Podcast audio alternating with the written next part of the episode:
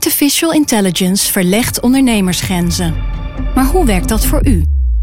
Als transformatiepartner helpt Capgemini u kansen te ontdekken en benutten, zodat we uw ideeën tot leven brengen. Vorm uw eigen mogelijkheden met generative AI. Ontdek meer op capgemini.nl/slash AI. Capgemini. Get the future you want. Wij zijn van de straat, van de buurt, van de wijk. Wij zijn van heel Nederland. Samen zorgen we voor vrolijkheid, verbinding, feest. Samen brengen we in één jaar tijd 349 miljoen euro bij elkaar. Miljoenen waarmee onze goede doelenpartners de wereld groener, gezonder en rechtvaardiger kunnen maken. Nationale Postcode Loterij. Samen voor een betere wereld.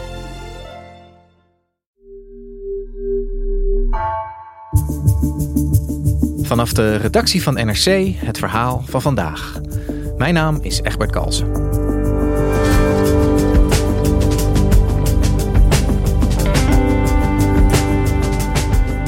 Gisteren kwam de Tweede Kamer vervroegd terug van reces voor het eerste debat na de zomer.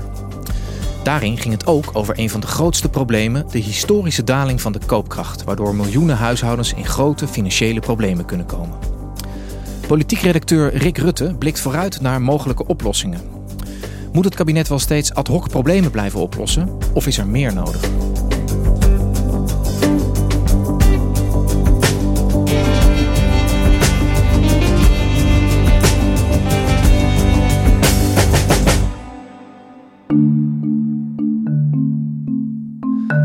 Rick, het is een, uh, een, spannende week voor het kabinet en uh, voor ons allemaal eigenlijk. Uh, zij moeten de begroting voor volgend jaar afmaken. En daarvoor hebben ze altijd de cijfers nodig van het Centraal Planbureau. En die kwamen afgelopen vrijdag. Ehm, wat hebben we daar gezien? Een, een historische daling van de koopkracht. Dan mag je het woord historisch niet altijd gebruiken, maar in dit soort gevallen wel. Want de koopkracht gaat gemiddeld 6,8% omlaag. Het lijkt ook echt de grootste daling te zijn sinds de Tweede Wereldoorlog. Dan moet je bedenken dat zelfs in het voorjaar, toen het nog min 2,7% leek te worden, dat het toen al een van de grootste dalingen van de afgelopen decennia was geweest. Eigenlijk alle Nederlandse huishoudens gaan het merken. De koopkracht daalt dit jaar met 6,8 procent als het kabinet het beleid niet aanpast. Dat is een welvaartsverlies dat in minstens 45 jaar niet is voorgekomen.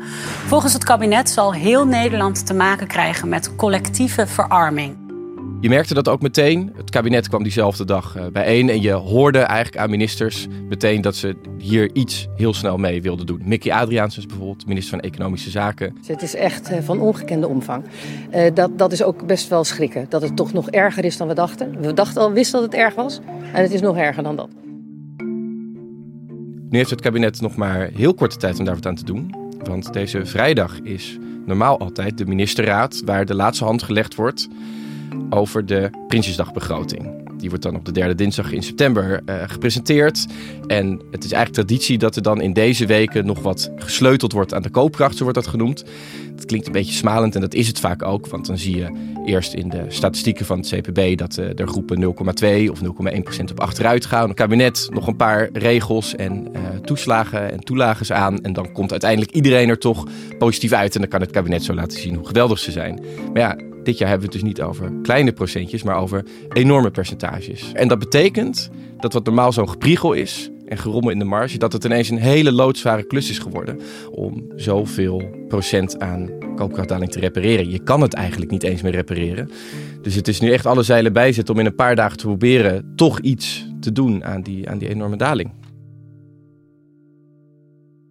Misschien goed om heel eventjes uit te leggen wat dat precies is. Wat is koopkracht? Nou, je hoort deze dagen ook heel veel over inflatie. Dat gaat dan eigenlijk over de vraag of je geld minder waard wordt. Het probleem nu is dat daar ook niet iets tegenover staat. Een enorme loonsverhoging bijvoorbeeld. Waardoor mensen echt gaan merken dat ze veel minder uh, kunnen met hun portemonnee.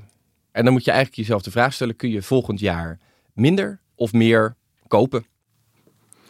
Ja, een groot probleem, dat is denk ik helder. Hoe kan het eigenlijk dat we er gemiddeld met z'n allen nu 6,8% op achteruit dreigen te gaan? Nou, als je in die tabellen van het CPB kijkt, dan zie je dat het ook eigenlijk voor bijna elke groep geldt. En dat komt omdat waar we nu geraakt worden, dat zijn eigenlijk dingen die iedereen gebruikt en waar iedereen dus de gevolgen van gaat merken. Je merkt het bij boodschappen, die zijn fors duurder aan het worden. Maar je merkt het zeker nog meer bij uh, benzineprijzen en de energierekening. Dus eigenlijk het grote probleem Dus voor heel veel mensen die energierekening aan het worden, die echt met honderden euro's soms wel per maand omhoog uh, aan, het, uh, aan het schieten is. Hoe komt dat nou? Het gaat heel veel over uh, de oorlog in Oekraïne. Die heeft hier wel mee te maken natuurlijk. We hebben een boycott van Russische olie en gas ingesteld. Maar eigenlijk is dat wel een heel korte versie van het verhaal. Het begon eigenlijk namelijk al voordat die oorlog begonnen was. Eigenlijk zien we dat na de coronapandemie de economie veel sneller dan we dachten zich gaat herstellen. Dus dat is heel goed. Maar dat betekent ook dat al die bedrijven die weer op aan het starten zijn, die consumenten die weer aan het kopen zijn, die mensen die weer aan het vliegen zijn, dat is nog maar de vraag. Zelfs als er volgende week ineens totaal onverwachts vrede tussen Zelensky en Poetin wordt gesloten, waar we eigenlijk al die energie vandaan gaan halen die we nu, uh, die we nu zo hard aan het opslurpen zijn. Wordt iedereen nou in dezelfde mate geraakt door die 6,8 procent? Nee, we zien in de gemiddeldes wel dat, uh, dat, dus, dat voor alle inkomensgroepen wel echt geldt. Maar uh, ja, je kunt wel invullen dat het enorm uitmaakt wat jij precies verbruikt. Heb je een auto die benzine slurpt, of heb je misschien een groene auto, of heb je helemaal geen auto? Heb je een huis dat goed geïsoleerd is of slecht geïsoleerd is? Dat soort dingen maken al uit. En er komt er nog iets bij, en dat is dat sommige mensen nu al de gevolgen heel erg merken van die energieprijzen, want die hebben nu een nieuw energiecontract lopen. Maar er is ook een grote groep, dat zijn waarschijnlijk nog miljoenen Nederlanders, die nog geen nieuw energiecontract hebben afgesloten. En dat betekent dus ook dat er een groep is die nu al die hoge prijzen betaalt, omdat ze nu al zijn overgeschakeld. Maar dat er heel veel andere mensen zijn die die klap pas volgend jaar gaan voelen. Dus het verschilt wanneer je die klap gaat merken. Het verschilt hoe hard je hem gaat merken. In heel sommige gevallen zelfs of je hem gaat merken. Maar het betekent wel dat eigenlijk iedereen op een manier hierdoor geraakt gaat worden. Ja. En omdat het ook zulke grote percentages zijn en zulke grote hoeveelheden euro's, dat het niet alleen de laagste inkomens zijn, maar dat zie je nu ook steeds meer en meer, ook lage middeninkomens. Misschien straks wel de hogere middeninkomens. Dat kan ook gewoon een gezin zijn met, uh, met twee verdieners en, uh, en twee kinderen die dat enorm snel gaat merken. En die, die, die invloed van die energieprijzen, toch als grootste aanjager van dit probleem, denk ik, die, die is natuurlijk niet exclusief voor Nederland. In de hele wereld uh, zijn die gas- en olieprijzen omhoog gegaan. Uh, zie je dit probleem nou ook in dezelfde mate in andere landen terug? Uh, ja en nee. Het is overal een probleem. Maar we zien dat in Europa vergeleken met de rest van de wereld die energiefactor al heel veel groter is. En in Nederland is die eigenlijk nog veel groter. Dat komt omdat wij hier in Nederland heel erg afhankelijk zijn van gas. Hebben we zelf voor gekozen. We hadden een gigantische gasbel onder Groningen. En heel lang had iedereen eigenlijk standaard uh, een gaskeuken, een gasfornuis. Uh, dat is nu wel aan het veranderen. En we willen natuurlijk niet meer Groningen leegpompen. Maar ja, het systeem is daar nog steeds heel erg op ingesteld.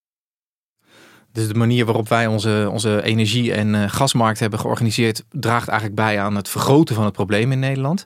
Nou hebben de Fransen volgens mij, ja, dat klinkt eigenlijk heel slim als je het van een afstandje bekijkt, gewoon gezegd: Weet je wat wij doen? Uh, wij nationaliseren de energiebedrijven en we zetten gewoon een maximum op de energieprijzen die we doorrekenen aan onze consumenten. Kunnen wij dat ook doen hier in Nederland? Nou, dat is dus een stuk moeilijker. Uh, eigenlijk mede omdat we in Nederland een hele geliberaliseerde energiemarkt hebben. Met heel veel verschillende aanbieders, die allemaal met elkaar aan het concurreren zijn. En wat doen zij nou om te concurreren? Is dat zij vaak heel weinig reserves hebben. Dus zij verkopen heel snel de energie die zij inkopen weer door aan, aan hun klanten, aan jou en aan mij. Uh, betekent ook dat als die prijzen omhoog schieten zoals ze dat nu doen, dat zij dus geen stuw meer aan energie hebben en dat ze die hoge prijzen eigenlijk meteen moeten doorberekenen aan hun klanten. Terwijl je ziet dat op andere plekken dat soms nou, in elk geval nog wat langer kan duren, dat men de pijn misschien iets meer kan uitsmeren. Ja, dat hebben wij niet, want daar hebben we het zelf naar gemaakt. En dat betekent dus dat we op zoek moeten naar andere oplossingen.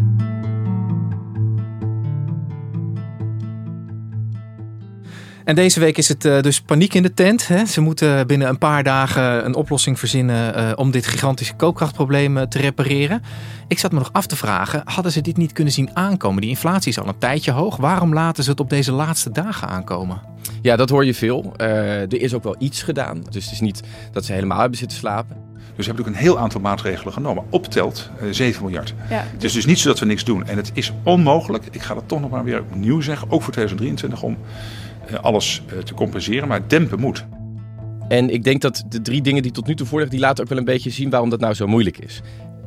Eén is eigenlijk vrij simpel. Dat is de BTW op energie verlagen. En ook de accijns. Dus als jij gaat tanken, dan betaal je daar BTW over. En daarvan kan de overheid zeggen, je betaalt minder BTW. Dus dat scheelt mensen bijvoorbeeld uh, aan de pomp geld.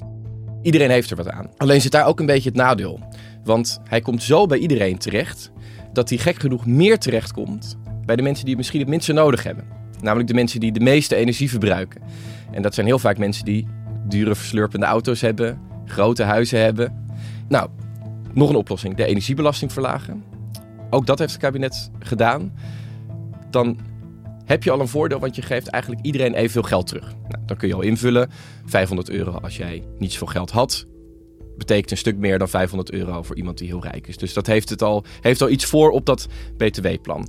Alleen het is nog steeds zo dat het nog steeds heel ongericht is natuurlijk. En er komt bij dat we dus zien dat er enorme verschillen zitten tussen huishoudens. Er zijn ook mensen die in de sociale huur zitten, die hebben wel een heel goed geïsoleerd huis gekregen, omdat het vorig jaar gerenoveerd is bijvoorbeeld. Er zijn ook mensen die zitten normaal wel wat comfortabeler boven het sociaal minimum. Maar die hebben juist een heel slecht oud huis. Waar overal aan alle kanten de energie eruit gutst. En die gaan straks heel veel geld kwijt zijn aan gas. Dus het is ietsje gerichter. Maar ja, nog steeds lang niet genoeg eigenlijk om de mensen te bereiken die je wil bereiken. Nou, dan heeft het kabinet nog een maatregel ingezet. Uh, dat is gewoon het meest simpel eigenlijk. Geld, cash. Een toeslag van 800 en nu 1300 euro voor de 800.000 armste huishoudens. Daarvan was het idee van, nou, van die mensen weten we dat ze het nodig hebben. Alleen ook daarvoor geldt weer. We zien dus nu dat het voor zoveel mensen problemen begint te veroorzaken. Dat die groep van die 800.000 huishoudens, dat dat ook niet altijd genoeg is. Dat er ineens allemaal mensen zijn die helemaal de gemeente niet nodig hebben, omdat ze prima hun eigen boontjes kunnen doppen.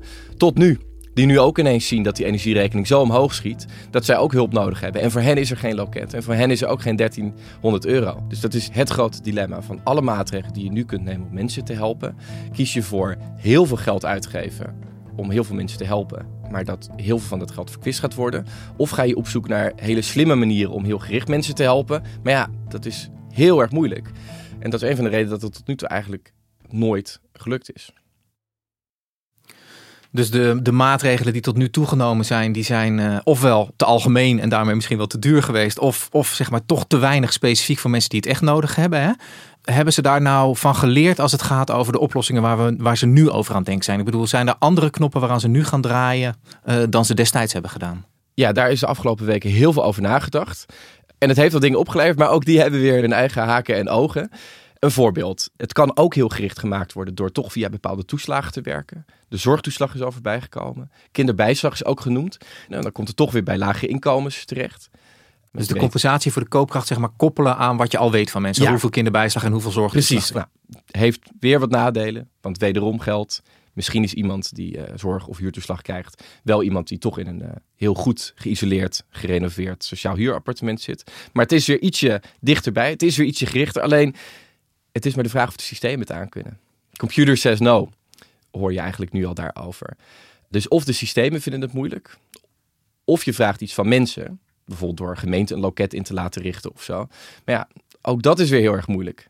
Waarom is het zo moeilijk om dit jaar nog iets te doen voor de mensen die het echt nodig hebben? Omdat eigenlijk de enige die de mensen kan bereiken zijn de mensen met het allerlaagste inkomens. En dat zijn de gemeenten, want die kennen die groep. Dat zijn de mensen op het sociaal minimum.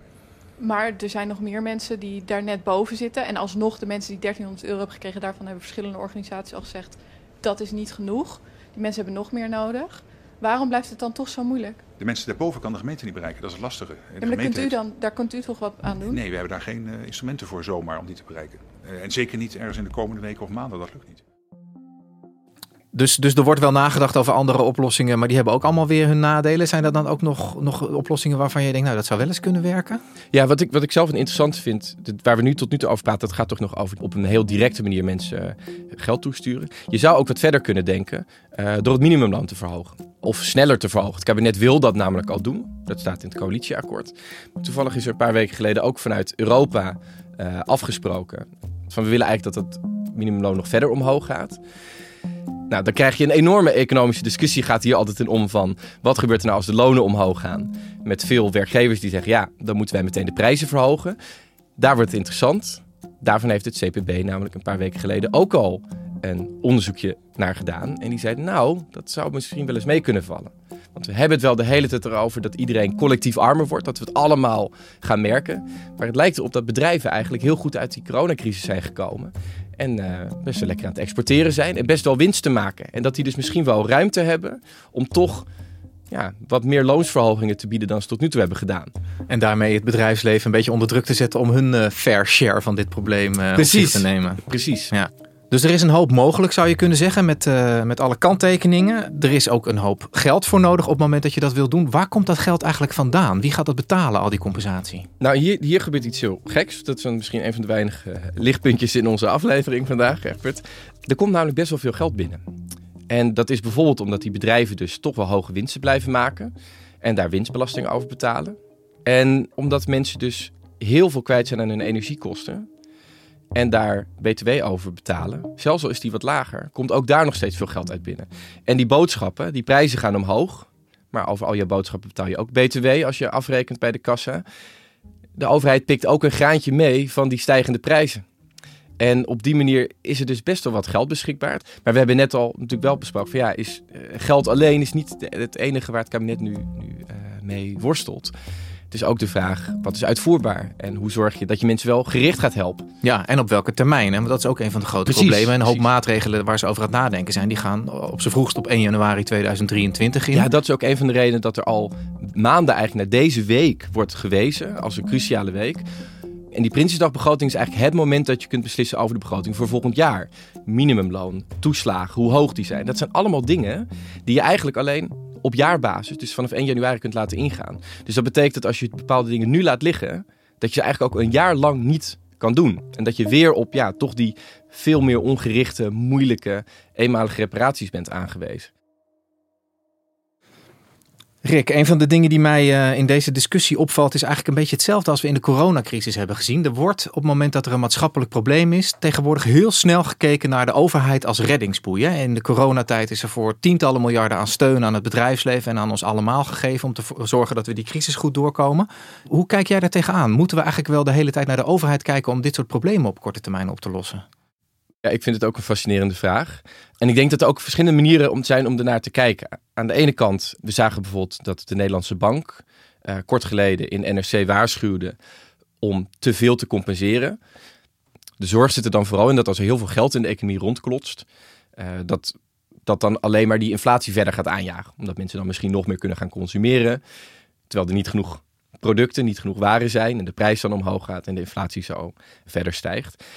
Maar je merkt ook, wat jij net zei, eigenlijk, er zit een soort moeheid bij het kabinet in al. Na corona en nu weer dit. We zijn nu weer aan het compenseren. Daar heeft Sigrid Kaag, de minister van Financiën van D66, die heeft daar eerder al voor gewaarschuwd. Dat dat er niet altijd in zit. Maar onze mogelijkheden zijn niet onbegrensd. We zullen keuzes moeten maken. Volledig herstel zit er niet in, hoe graag we dat ook zouden willen. Twee weken geleden hebben wij een pakket maatregelen bekendgemaakt bovenop het pakket dat al in het najaar van 2021 was getroffen om de impact van de hoge energieprijzen te dempen. Met nadruk op het werkwoord dempen. Corona moest al een uitzonderlijke toestand zijn. Nu horen we weer de het dat het een uitzonderlijke toestand is, waarvan we dus niet weten hoe lang die gaat duren. Je kunt je op een gegeven moment gaan afvragen, als we zien dat er dus groepen aan de onderkant zijn die bij dit soort tegenslagen elke keer eronder uitvallen, moeten we dan misschien niet die samenleving zo anders gaan structureren dat die groepen toch iets meer tegen een stootje kunnen. Ja, dus en dat de mensen er niet steeds onderuit vallen. Dus in plaats van, van naar crisis naar crisis te rennen en ad hoc oplossingen te blijven zoeken, wat, wat zou het kabinet dan structureel kunnen doen? Ja, nou ja, we hebben het het over eenmalige reparaties. Repareren, dat geeft aan dat er iets kapot is. Je kan dan ook bedenken, wat is er dan precies kapot en wat kunnen we daaraan gaan doen? Het meest voor de hand ligt dan, als je echt iets groots wil doen, om te kijken naar de manier waarop we uh, in Nederland onze belastingen vormgeven. Dus als je ziet dat mensen hard werken, toch geld tekort komen, dan kun je die mensen dus steeds geld blijven toeschuiven, zoals het nu gebeurt en ook tijdens corona gebeurde. Uh, je kan ook zeggen, misschien moeten we gewoon zorgen dat die mensen meer gaan verdienen. Dat kun je van die werkgevers vragen, maar je kan er ook voor kiezen om de belasting op arbeid te verlagen. En we zitten in Nederland nu in de gekke situatie dat je meer belasting betaalt als je werkt dan als je vermogen hebt. Dat is een discussie die de afgelopen maanden steeds verder op de voorgrond komt. Uh, vlak voor de zomer kwam er nog een heel interessant rapport uit van een hele grote groep ambtenaren die zeiden: ja, we zien niet alleen dat de grootste vermogens in Nederland steeds groter worden, we zien ook nog eens dat de overheid zijn handje helpt. En dat rapport concludeerde: ja, je zou best eens kunnen overwegen als je nou meer die vermogens gaat belasten, dan kun je de belasting op arbeid vervolgens verlagen. Maar die belasting op vermogen, ja, als je die dan in ruil daarvoor moet verhogen, dat ligt vooral bij de VVD heel gevoelig. De grote vraag is nu dus eigenlijk: het kabinet moet nog een antwoord geven op dat rapport. Wat gaan ze doen met de vermogens? En ze zitten met deze nou, tijdelijke, al dan niet tijdelijke energiecrisis. En de vraag waar je mee zit is: gaan ze die grote structurele vragen over vermogens en die tijdelijke energiecrisis, gaan ze die aan elkaar verbinden? Gaan ze zeggen: wij grijpen eigenlijk dit moment aan om grotere maatregelen te nemen en op een grotere manier onze, ja, onze samenleving te herzien en ons belastingstelsel te herzien? Dat is de vraag waar ik deze dagen heel benieuwd naar ben.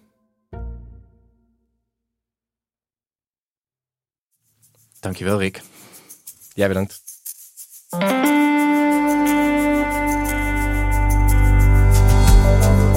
Je luisterde naar vandaag, een podcast van NRC.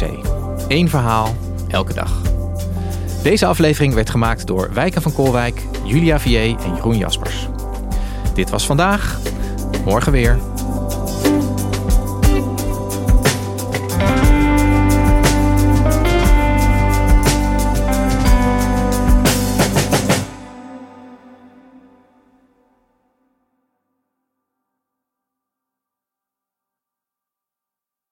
Aardbewoners. Artis nodigt jullie allemaal uit voor het Aardbewonersfestival. Van 15 tot en met 23 juni.